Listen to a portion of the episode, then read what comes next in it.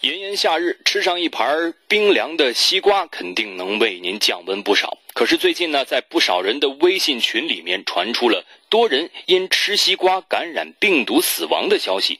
那么，这是真的吗？西瓜究竟能否传播病毒呢？我们来听记者的录音报道。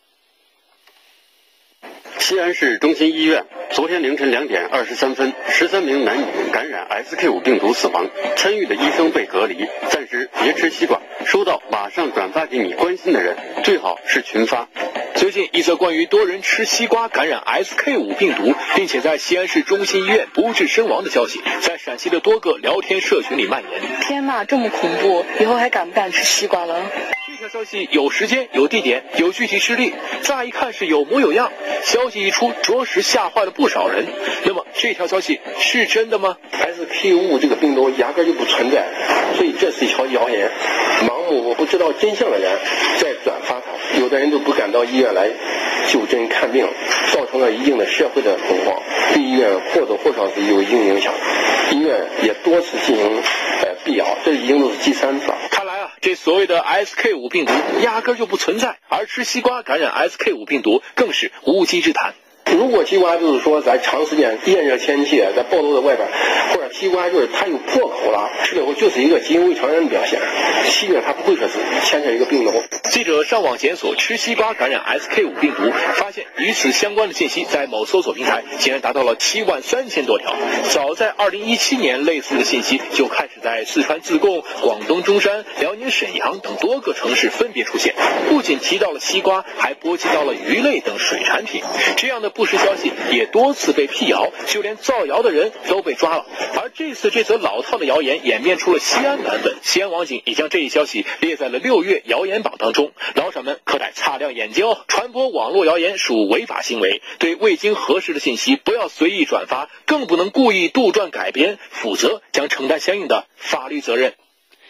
没错。这西瓜不光打了催熟剂，还感染病毒会死，这种谣言呢，可以说是弄得大家人心惶惶。其实，在日常生活当中，这类涉及到百姓日常饮食的食品安全问题，可以说成为了网络谣言的重灾区。那其实要告诉大家的是，这种现象并不是无法可依。对于捏造事实、编造和传播谣言者，公安部门有权依法予以治安拘留处罚。在这里呢，也是要告诉大家、提醒大家，千万不要。在网络上来传播未经核实的一切消息，不但传播的是假消息、假消息啊，被核实之后将会被公安机关依法追究法律责任。所以说呢，不信谣、不传谣、不造谣，做一个文明的网民，这才是一个正常的心态。北京时间的十二点十二分，说法时间正在直播，我们接着来关注新闻事件。七月十五号，西安市长安区尹镇派出所一名民警接到群众举报称，有人在韦曲青年南街吸食毒品之后，立即放弃休假，联系另外两名同事，在长安区韦曲青年南街成功抓获了三名吸毒人员。详细情况，我们来听记者的录音报道。田东是西安公安长安分局尹镇派出所的一名普通民警。七月十五号周日当天，得知家附近有突发警情，尚在假期的钱东义无反顾，一边通知派出所，一边联系同样住在附近的两名同事。青年南街后边有个早市，看那边转悠。到现场之后，我们先将第一名吸吸毒人员抓获。而正在对第一名涉毒人员进行盘问时，男子又向警方供认，在街边的人群中还有两位熟人。警察同志那两个人出来了。指了一下，然后我就安排我的同事去把那两个人抓获。据了解，三名吸毒人员何某、赵某、王某均无业，年龄在四十六到五十六岁之间，都有十年以上的吸毒史。为了筹毒资，借遍了亲朋好友。目前，三人已被强制戒毒，具体情况警方还在深挖中。其实我们节目当中啊，曾经也报道过很多吸毒涉毒案件。我们都知道，毒品呢对于个人、家庭、社会的危害，相信大家都是非常清楚的。毒品在法律上也是重点抵制与打击的对象。可即便如此，仍然有人顶风作案。藐视法律，但最终他们都逃不过法律的严惩。我们每一个人都要有决心，坚决抵制毒品。要知道，吸毒者结局多是家破人亡，或是被关入戒毒所，或因大量吸食毒品身亡。在这里提醒大家，珍惜生命，远离毒品。道理、情理、法理，事事有理。想法、办法、做法，大家说法。欢迎收听说法时间。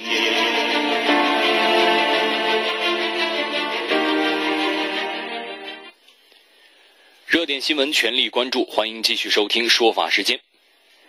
在前不久啊，住在西安市临潼区新丰街道的几十户村民都被一个自称是中国移动公司收费员的男子给骗了。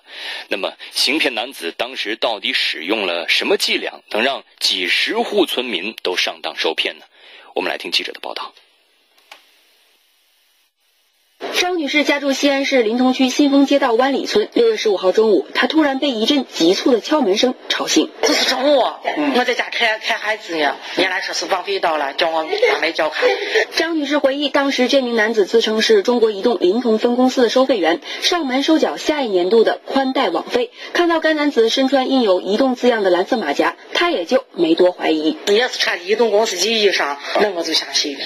等我给本收起来，我给本也得是可能认得跟我白浪费的那个人。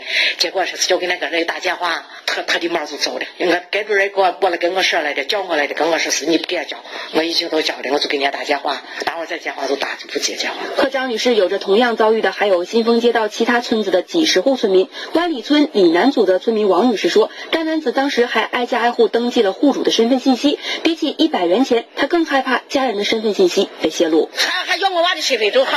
记者来到中国移动西安临潼分公司，工作人员告诉记者，这名男子不是他们公司工作人员。我们没有这种虚假用户费用的这种活动。这个人开的这个发票应该是伪造发票，因为我们临潼移动公司为客户办理宽带业务，统一使用的都是正规的移动业务受理单。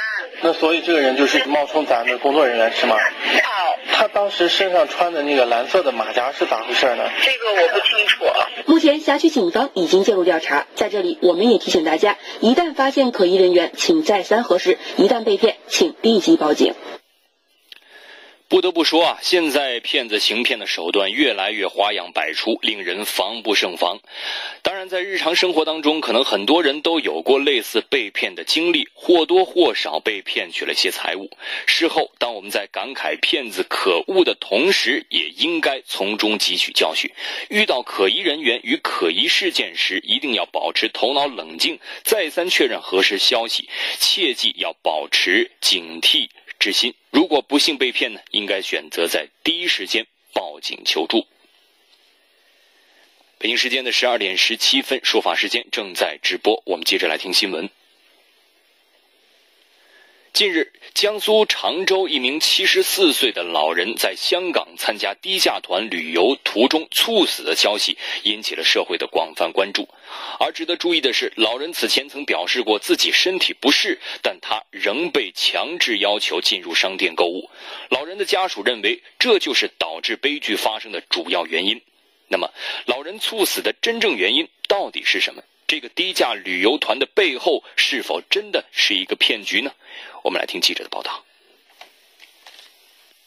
今年四月份，七十四岁的常州市民吕某与妻子及另外四名亲属一起，与北京通达国际旅行社有限公司常州分公司签订旅游合同，参加该公司组织的九天八地旅行团，旅行团团费九百九十八元每人。四月十一号，吕某及亲属一行六人跟团从常州出发，开始九日游的旅程。